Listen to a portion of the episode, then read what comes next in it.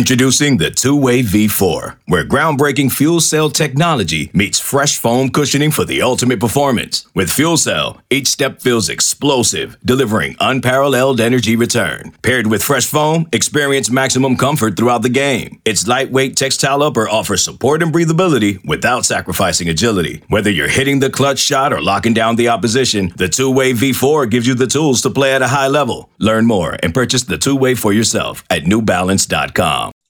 Welcome to the InsideCarolina.com post-game podcast sponsored by Johnny T-Shirt, JohnnyT-Shirt.com. Uh, we have Dewey Burke. We've got Gregory Hall. We're rolling this live. Carolina wins in Cameron.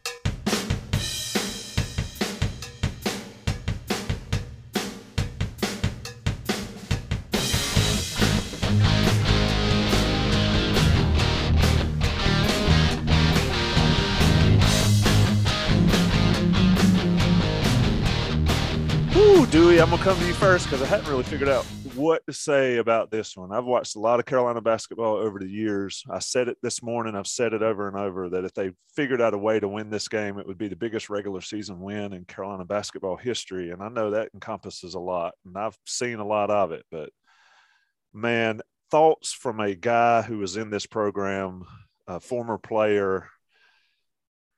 Just share them with us. Hey, look, eh, this is the biggest win our program's had since the 2017 national championship and it's not even close. It's not even close. I am so happy for hubert and the staff and those kids. And let me tell you something. I know exactly how this feels because this is exactly what we did in 2006 when we went in there. And they're in that stadium right now trying to make senior speeches and he's trying to talk. When we were in the locker room in 2006 we could hear them trying to make senior speeches, trying to reconcile what just happened. And that's what those kids are doing right now. And I tell you what, even if we hadn't won, we as Carolina alums, fans, former players would have still been so proud of those kids and how hard they played. I don't know why they couldn't have done it more often earlier this year. I, I can't I, look, Tommy. We tried to figure that out that out all year but they played their ass off. And I'm so proud of those kids. And, and again, I am so happy for Hubert.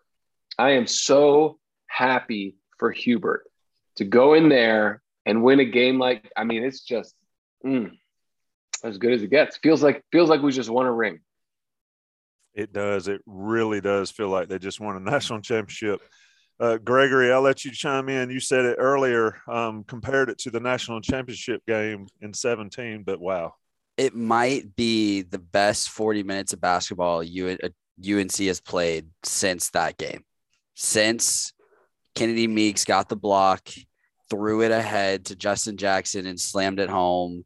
Joel Berry with the ball in his hands, flexing and screaming like that is you know that's what Armando was feeling when he slammed that dunk to go up 10 like and the way they've got it done. I mean, everything, Tommy, almost everything that you and I said with Joey Powell this morning on Inside Carolina Live, Inside Carolina Live, what Greg and Rel and the two of us, the four of us said on Thursday, almost everything that we said needed to happen, which was a lot, right? Like when we were talking about what needed to happen for UNC to win this game, it was a lot and it happened. The only thing that you can say maybe didn't happen is the three point shooting as far as volume but you look at when they started to fall and it was at it was in the second half.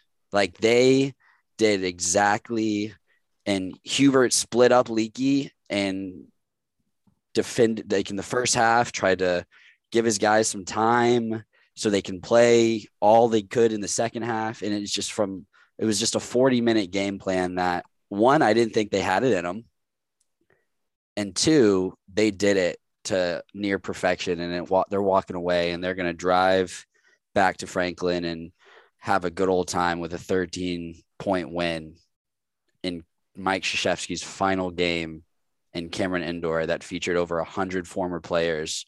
And what Greg wrote earlier this week, like this is a basketball team that will be remembered by the 105 people that are watching us right now and the thousands of Carolina basketball fans forever, regardless of what happens next week and the week after that. Yeah, I agree Greg's, with that. Greg's, 100%. Greg's right, and and it, I, I'm just going to say one thing. There's a reason why so many people brought up the 06 game to me this week. That was 16 years ago, and everybody remembers that game mm. because we had no business going in there and winning. Everybody thought it was JJ and Sheldon's last game, right? Everybody thought that they were going to cruise, and boy, they came out and punched us in the mouth in that game. We hung in there and we hung in there and we played a flawless second half, just like we did tonight. And what Greg said is right. These kids will be remembered for this forever. Yeah, it, will always be. And you're right, because that 06 game seems like it was yesterday. And it's interesting. They showed JJ Redick late in the game tonight, and he looked a little emotional sitting there watching it unfold in front of him again. Had to be some some memories there. Dewey, let's talk about the game itself. Um, I, comparing the two games, the way they came out tonight and got a lead, but the the attitude they had and the attack they had in them first play of the game, first offensive play of the game. That's when I thought to myself, uh oh, this might be a thing. Would you see early that thought Carolina could actually get this done late? Yeah, look, we, we got off to a really strong start. You knew Duke would settle in. Let's let's be honest. There was a lot of pressure on the Duke players, a lot of pressure on the Duke players uh, to win this game for Coach K, and that that's a heavy burden.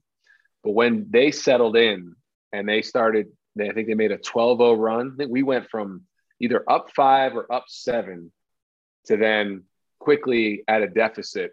And I think it eventually got to nine. Is that right, Greg? It was 28 to 23 UNC, and then it was 37 28 Duke. Yeah, so we're down nine. And that was the moment because there have been plenty of times this season, we can go back to a number of games where we folded when the other team made a run at us. And that to me was the decisive moment that we didn't fold. I had I had friends of mine texting me saying, uh, you know, they started hot, but it's a wrap.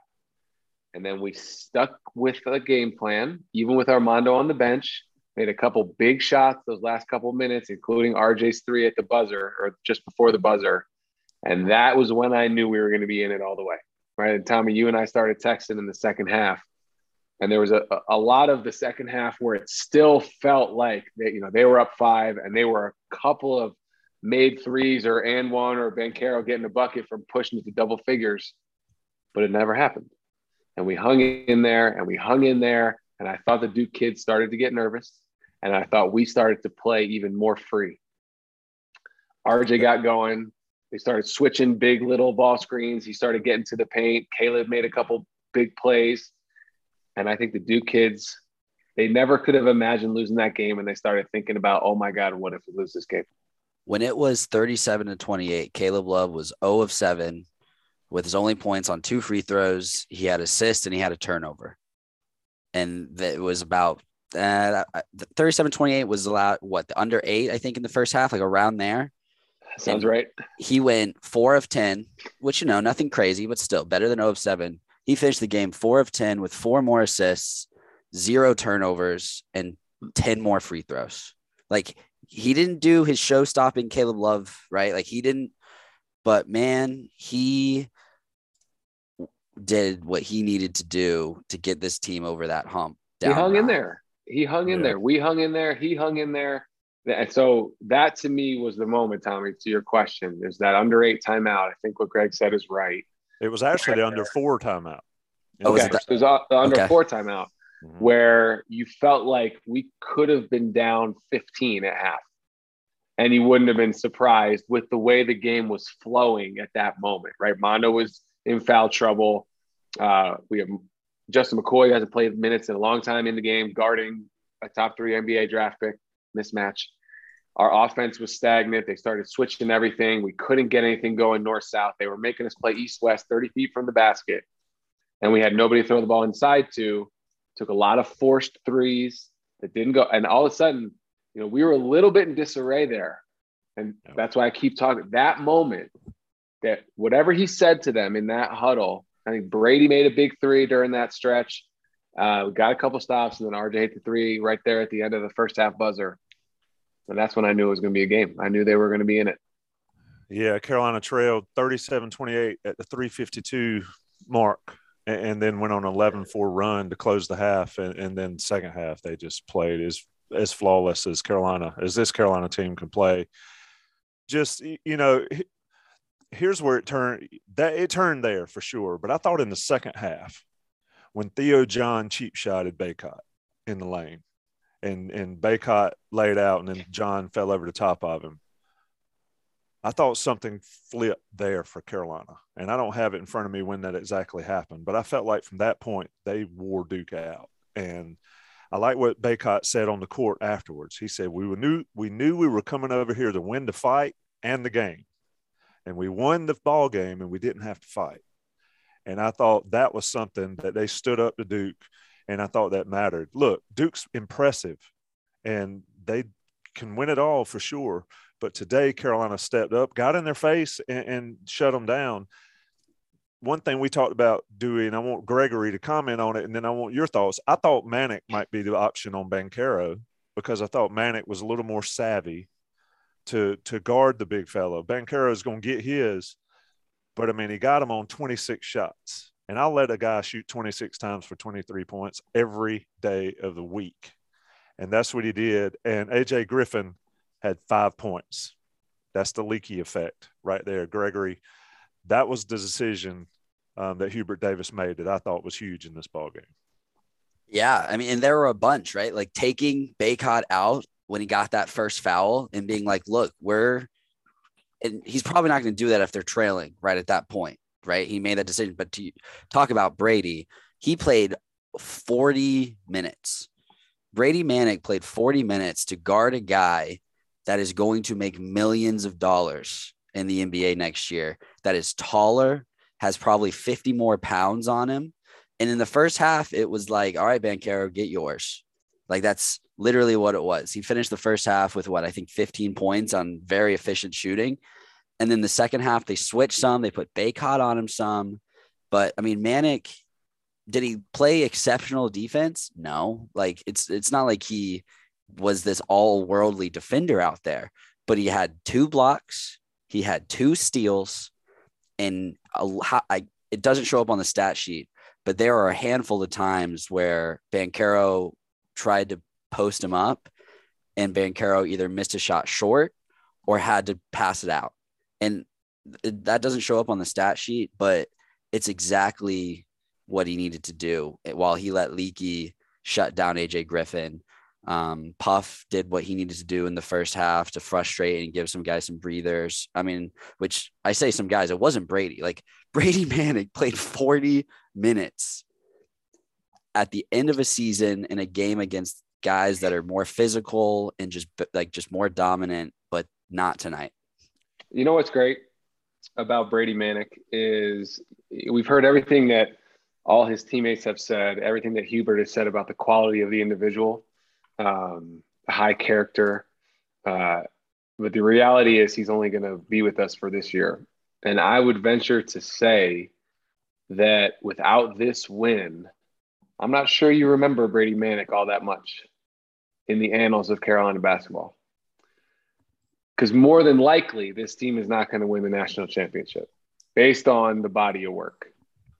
But for Brady Manek, he gets this. He gets this forever. And I think that's really cool. I think that's really cool because now, forever, when he comes back to Chapel Hill or he, he sees a Carolina fan or alum, somebody anywhere in any city, they're going to say, Hey, I remember you guys went in there and beat K on his last game. And he has that forever now, which is really cool. Yep. And the, I mean, the dude just plays his butt off. He's awesome to watch. He hit big shot after big shot, but I like, like I said, I like how he scraps on the defensive end, even though he's not, he's not the most athletic guy. He plays his tail off. He's one of those guys that people like me see and think I could do that. And then you realize that he's doing it against the best players in college basketball and all. It's just fascinating. Let's uh let's look at a couple things. Stats, rebounding. Gregory, we talked about rebounding. I said they're not going to re- out rebound Duke. Can't do it. Won't happen. What's final rebound stats? UNC 37, 37 Duke 34. Yeah. I said uh, turnovers. How many turnovers would they have? Did they even have a turnover in the second half? One. Just one. They had five, five, five five, for- the game. turnovers. That uh, talk about pressure, Dewey, and that's what people don't. I, I don't think people understand the pressure level. Carolina had none going into this game. Duke had a ton. You could see it. They couldn't hold the basketball in the first two or three minutes, and then at the end, those jump shots stopped going in. Uh, speak to that as a player. What you feel is it, in a pressure situation, especially when you have the weight of the world on you. Um, it's not as easy as it looks sometimes. No, look, that it's a real thing. Jitters are a real thing. I mean, when you're when your hands feel shaky, or you have butterflies, or or if worse, if it's not butterflies, if it's a pit in your stomach, which those kids started to feel, especially when we got that lead and it and it became apparent, you know, it, it, that's a real thing. I mean, it, it's you can get into the psychology of the game, and obviously mental health is a big thing everybody talks about today as it relates to athletics. Um, but feeling anxiety, uh, feeling out of your body happens. I can tell you, look, I- didn't play a lot, but I can tell you when I started senior game against Duke, the, the Henderson Hansbrough, that was an out of body experience. I've never felt anything like that before or since. So just understand, like I said before, I, I feel for the Duke kids in in the amount of pressure that they felt that was exponentially greater than what's already on this game. I mean, that that was wild what they must have felt. The only thing I can compare it to, just because it's it's when I was there, was in 07 when we had the 82 team there and we had the 57 team there. And all those guys were in the stands, and obviously Coach Smith and everybody was there. And I remember our guys feeling that. Like we never said to ourselves, like, man, we can't lose this game. But we that was said before that game. It's like, man, we can't lose this game. Like MJ's here and Coach Smith is here and Worthy's here and, and Lenny Rosenbluth and his buddies are here. Like everybody's here. Like we can't lose this game. We never said that any other game except for that one. And so this was that, you know, way exponentially. Um, so that's a real thing. And, and then the flip side to your point is our guys played totally free, no pressure. How good was RJ Davis? Oh man, good gracious. How I good mean, was RJ Davis? He also played 40 minutes, and he played 40 minutes of true point guard basketball. Uh, Carolina fans. I was worried wondered- he was going to get tired. I was worried he was going to get tired, Tommy, but he did not wear out. I know, and, and people wanted to know where where Joel Berry was on this team, where where Ty Lawson, where Ray Felton, where a dog was on this team. They Found found, him tonight. I mean, R.J. Davis is six foot tall, and he consistently went against guys uh, seven, eight, nine, ten inches taller than him, and took it straight at him and made And- plays. You know what I liked about RJ too? So I mean, he made play after play after play. Great passes, that great bounce bounce past to Mondo for the dunk in the second half. Couple layups, couple threes, and then they the camera would shift to him, close up on his face, and what did you see? Nope. Nothing. Locked in, right? Not not emotional, not high, not low. Locked in. I mean, he was he was in the zone, all forty, and man, I tell you what, I can't imagine he's ever played better in his life. Absolutely, and one hundred percent not on the stage is big. Gregory, what you got? I was with RJ. What I'm I'm totally blanking on the game that he got. Was it the it was the Louisville game where his shot got blocked at the rim, right? Like it would have was that like I think Oh, that would have won the game. Yeah. it was Louisville. and he was a little bit not as he wasn't as decisive when he went up there, right? But how many layups tonight where he just was going there and understood that the shot blocker was right on his back. Like Duke is a good shot blocking team. Like you could tell that with some of the errant floaters that Caleb put up. Like they were afraid of getting their shots blocked, but RJ was not. And the way he went in and he went in smart about it. And I mean, Dewey, I'm going to make you pick a MVP of this game, but I don't know if that's even possible. It's R- RJ. You think it's RJ. RJ? RJ for me. I mean, he had the ball in his hands, and look, Sorry. By the way, have you guys seen this? This is Duke assistant coach refused to shake Hubert's hand. Have you guys seen this? Yeah, I just No, saw it I have pop not. up on Twitter. Who is that? I Is that Carrawell? Was it Carrawell or was it uh I didn't watch it, but I saw it pop up on I haven't Twitter. seen it. it's it's not surprising. Coach K was going down the line and adding every all UNC players on the chest and whatnot, but the assistant Oh, yeah. coaches weren't having it. Let me ask you a question about that, Dewey. Doesn't that just make it even sweeter? I mean, Tommy, you, you, you just texted me what, what's going on on your group text with your boys. That's what we're talking about.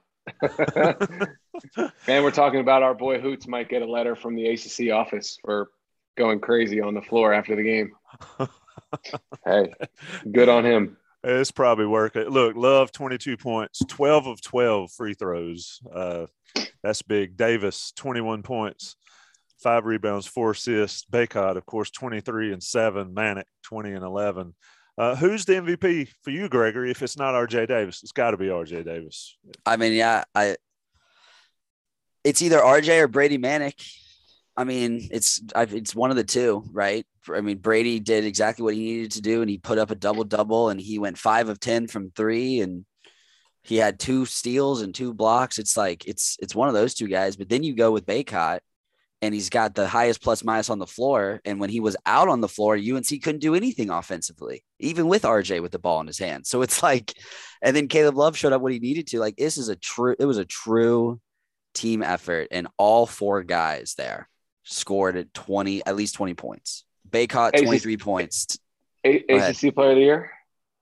I don't know. Ask Gregory. He has a vote. I asked him earlier, and he I asked him that at the baseball game today, and he did not say. And I told you if Till this Bacot- game, it was Alondes Williams for me. I told you if Bacot played his butt off today, it should be no doubt that he gets ACC Player of the I Year. can't believe he didn't get a double double. I like I thought that was in the bag. They 23 making sure. points on t- on 10 for 11 and goes in there and wins. That's the best performance he's had all season, considering it was against Mark Williams. Like Tshiebwe, eight Bacot up. Mark Williams, eight Bacot up last time they played. Not tonight. I'm He's the best you, the defensive big man in the ACC, right? uh, and he Like one of the top five best defensive big men in the country. Here's the deal with Bacot, and what I what I got out of this season. I want to ask you this as well, Dewey and Gregory. Um, as the season progressed, Bacot got angrier and angrier and started playing that way, and that's what's been missing from him. He's super talented, but other than the Oregon game, his freshman year, we hadn't really seen it come out um, as much as it has, especially late in the season. I felt when he threw Aluma down against Virginia Tech, whenever that was, month and a half ago, two months ago, that's when Bacot took off. Dewey, what have you gotten from this season to this point, whether it be from Hubert Davis or for the, from the players, the growth that we've seen and, and the sort of learning curve slash um, getting to know your new coach, your coach getting his feet settled and all. I mean, it's just been a pretty ridiculous transformation. It has. And I understand that a lot of people have taken umbrage with Hubert's unrelenting positivity with the press. Part of that is understanding who he is and how he is, right? This is a this is a man of faith that his glass is always half full.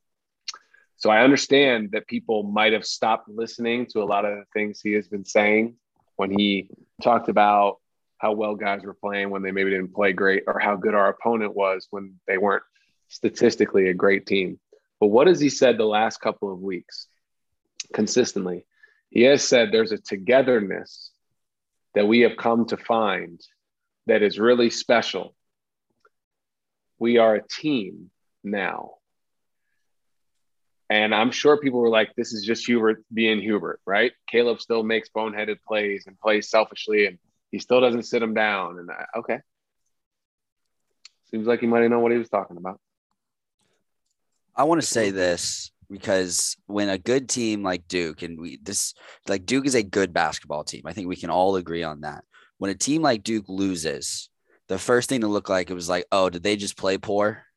Right? Duke did not play poor. Like Duke shot 49%. Yes, they didn't shoot well from 3, but they didn't shoot abysmal from 3. They shot they shot 37% from 3. But UNC didn't foul. They didn't turn the ball over. They had seven steals. Like this isn't a oh Duke played bad, UNC won game. This is a UNC played phenomenal and was the better team while Duke played well. Like Duke played better than they did when they lost to Virginia. They played better than when they lost to Miami, you know? And I just think I want that point should be stated here because that I don't think, think we can't point. take anything away from Carolina in this game. I think it's a great point. We went in there and beat them. We went in there and beat them, right? And I don't think they thought. Did you guys see in the first half? Did you guys catch that replay of Banchero chat uh, chirping at our bench? Mm, yeah, and Wendell Moore did it too. Was, was Banchero saying you guys suck to our bench? I don't know. That was That's, that's what like I that. thought. That's what I thought. Maybe I soft because that's been a mantra that the Duke players have kind of. Maybe, maybe you guys are soft or you guys suck, something like that. I think when we got to whatever it was around 12, under 12 in the second half, I don't think Duke could believe we were still there. Nope. I don't think they could believe we were still there and playing the way we were playing. And we kept taking it to them. We kept fighting. We kept getting the ball to Mondo in good spots to be successful. We kept making just enough shots to either not let it get to 8, 9, 10 in that second half period. And then when we made our run, right, all of a sudden you blinked and we were up eight. And I don't think I don't think Duke respected us enough tonight. Armando Bacot has taken to Twitter and has said, "What they gonna say now?" well, I, I, was going in that direction. I, I, think a couple masterful things that were done, and I don't know if I agree with it beforehand or not. Um, certainly do now in hindsight. Bacot was asked earlier this week, Dewey. I don't know if you saw his press conference about what's it going to be like going up against, um, you know, these guys that are high draft picks and great players and all this. And Bacot sat there at the press conference for a minute, and then he said, "Yeah, I got no comment on that."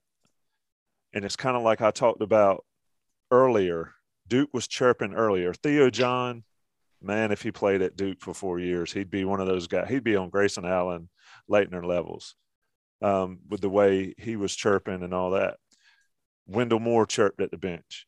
Carolina did none of that. They didn't do it in the pregame. Hubert Davis didn't give them anything, you know, to talk about.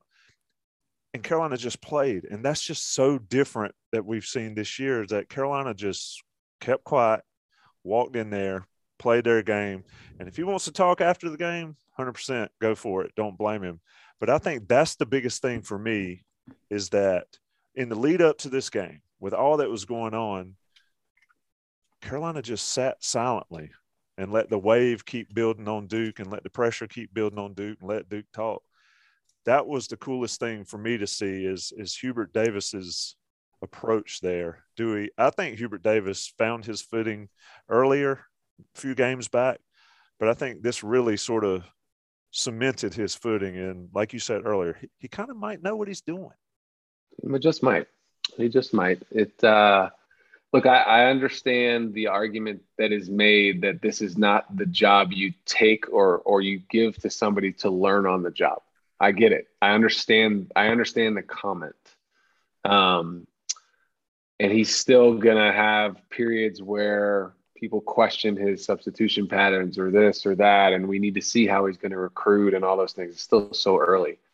Um, but I think he has earned some respect, especially from a lot of people on the message boards that have hammered him, hammered him, uh, and didn't, as I've said all along, go back and listen to all our podcasts. When we were seven games in, 12 games. I kept saying these times at the time we're 12 games in. Let's just see. Let's just see. And I'm not saying that to say, oh, I told you so. It's not that. I, I didn't know what to think either. I, I didn't get some of the things that were happening because it was new. It wasn't that I assumed it was wrong. I was like, this is just different. And, but let me tell you something though. Those kids like to play for him. They really do uh, what was the first thing Mondo said on national television when they interviewed him? I'm so happy for Coach Davis. That was pretty cool, and uh, I just, I'm really, really happy for him. I really am. And what Armando. did uh, and what did Holly Rowe say? I wanted to get Hubert Davis, but he said talk to my players, and that is uh, Coach Smith esque right there. Go ahead, Gregory. And, well, I was just gonna say two things. One, Armando FaceTimed Roy Williams and um, said, "This is for you, my guy." I don't know if the camera can say it, but Roy's face is there, and um, FaceTimed Roy and posted on his Instagram story. That's pretty cool. Um, but what we talked about in preseason, Tommy, and with Greg and Sherelle, and we were talking about we, we don't know a whole lot about how Hubert Davis is going to coach. We definitely don't know a whole lot about how he's going to handle the locker room and how he's going to try to connect with these 18 to 22 year olds. Um, one of the reasons Roy decided to retire was just like he didn't think he could do that part of it. Of course, the basketball part of it, but also that part of it too, right? Like just connecting with these kids, the generational gap, all that stuff. Um, and there were at times this season when we talked about how it looked like the players are in disarray, especially in the non the, the losses that the big losses, right? Like not the wins and things like that, but where it was just like, man, like what's going on in that locker room? Like, is it just is there strife? Like what like what's happening? But to your point there, where just head down, and that was the mantra all week, and it came to fruition today of just being just play with your ball. Like don't let anything else affect it. Don't talk, don't use your words, like just play the game of basketball. And they did that today. And it was kind of I mean, the season's not over, obviously, because they're definitely not on the bubble anymore. I think we can all agree on that, right? Um, but it would just, it was a like a finale of what Hubert has done and said, showing in his players. I think for one of the first times this season in an all-encompassing way. Like Armando saying, "This is Carolina basketball." At the at the end, this is for Coach Davis. Like all of that, like and they actually they stuck to their game plan for 40 minutes successfully for the first time against a really good team this season. It all comes full circle. I cannot believe the regular season's now over. Carolina will go into Brooklyn as the three seed. I guess they're the three seed. They will await. Uh, they will play. Matchup. They will play. I guess it's all set now. Does but they'll matter? play. No, but they'll play, play nine, they Thursday night at nine thirty. So on the beat live will probably not happen unless we do it Wednesday. We might do it Wednesday, but we'll look, figure let, that out. Let me do a couple things. Let me give a shout out to Johnny T-shirt because they're their sponsors. They're uh, great friends of this show, and everybody should know that by now. And I'm sure they'll cook up something for this ball game. Um, so take care of Johnny T-shirt and get your uh, 10% off. Let me give a shout out to the people. We got almost 500 people watching this live show. Um, if I were anywhere near Chapel Hill, we'd probably be doing it from Franklin Street. Um, I am not, but shout out to the fans of this show. It has been great to do these live. And most importantly, and the season's not over, but I know it's the happiest he's been all year. Shout out to Dewey Burke for coming on and joining us. Man, it's always fun to talk to you. Um, it's tough to talk when it's bad. And I think Carolina fans and fans of any team think it's bad. Um, but to be a former player and, and, and have to go through the bad parts, I appreciate you trucking through those because it makes the good ones seem all the more better. Appreciate it, Dewey. Absolutely. Thank you. Thank you guys for having me. Thank you to everybody for listening. And uh, I wish I could share some of the stuff on this group text. Um, you, you, have to do that. That'll be inside Carolina Super Uber right. It's it's really good though. All the uh, all the guys I've played with are saying everything you guys would hope. Sending that guy out of that building for the last time with an L. As nice. good as it can feel. Give me Final the last stat, stat for you. Stat of the day. Armando Bacot, 23 points. Caleb Love, 22 points. RJ Davis, 21 points. Brady Manek, 20 points. Is the first time in UNC history four players have scored 20 plus points in the same game. Wow. Comes on a kind of a big night in Cameron Indoor Stadium. Carolina pulls it off and runs off the Duke basketball team 94 81 in Cameron. Wow. It matches, it's a little bigger than 06. Maybe we'll still talk about 06, Dewey, but uh, I think this one might move up the ledger there. I consider it, and I believe it to be the biggest regular season win Carolina basketball has ever had. If somebody knows of a bigger one, let me know. I doubt you'll find one, but if you do, we can discuss it. Gregory Hall, Dewey Burke. I'm Tommy Ashley. Rate us, review us, subscribe, like this show on YouTube, and make sure you subscribe to all the different services to get this stuff. It's been a pleasure, my friends. We will talk soon. Okay, picture this. It's Friday afternoon when a thought hits you. I can waste another weekend doing the same old whatever, or I can conquer it. I can hop into my all new Hyundai Santa Fe and hit the road. Any road. The steeper, the better. Because my all new Santa Fe is available with HTRAC, all wheel drive, so I can hit the trail without a worry in the world. Heck, with three rows and best in class rear cargo space, I can pack the whole family in with all our gear. We've got available dual wireless charging for our phones, so we'll never lose touch with civilization, and we won't lose touch with the primordial power of Mother Earth. So, which is it? Waste the weekend or do something a little more epic? And conquer it in the all new Hyundai Santa Fe. Visit HyundaiUSA.com or call 562 for more details. Hyundai, there's joy in every journey.